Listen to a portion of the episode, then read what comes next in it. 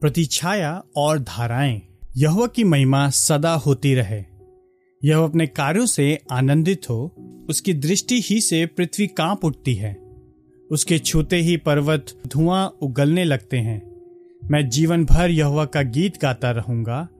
जब तक मेरा अस्तित्व है मैं अपने परमेश्वर का भजन करता रहूंगा। मेरा ध्यान करना उसे प्रिय लगे। मैं तो यहोवा में ही मग्न रहूंगा। भजन एक सौ चार इकतीस से चौंतीस।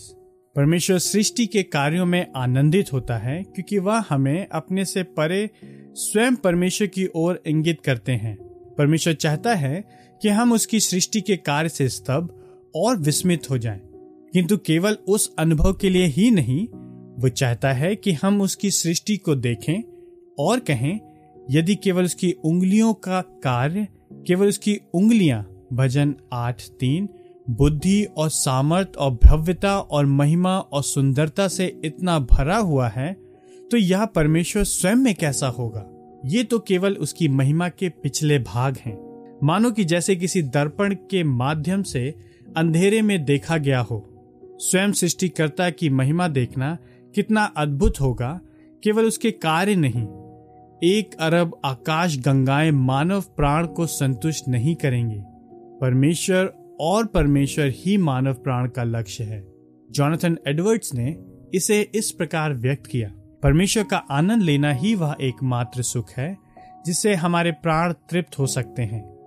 पूरी रीति से परमेश्वर का आनंद लेने के लिए स्वर्ग जाना यहाँ के सबसे सुखद आवास से असीम रूप से उत्तम है।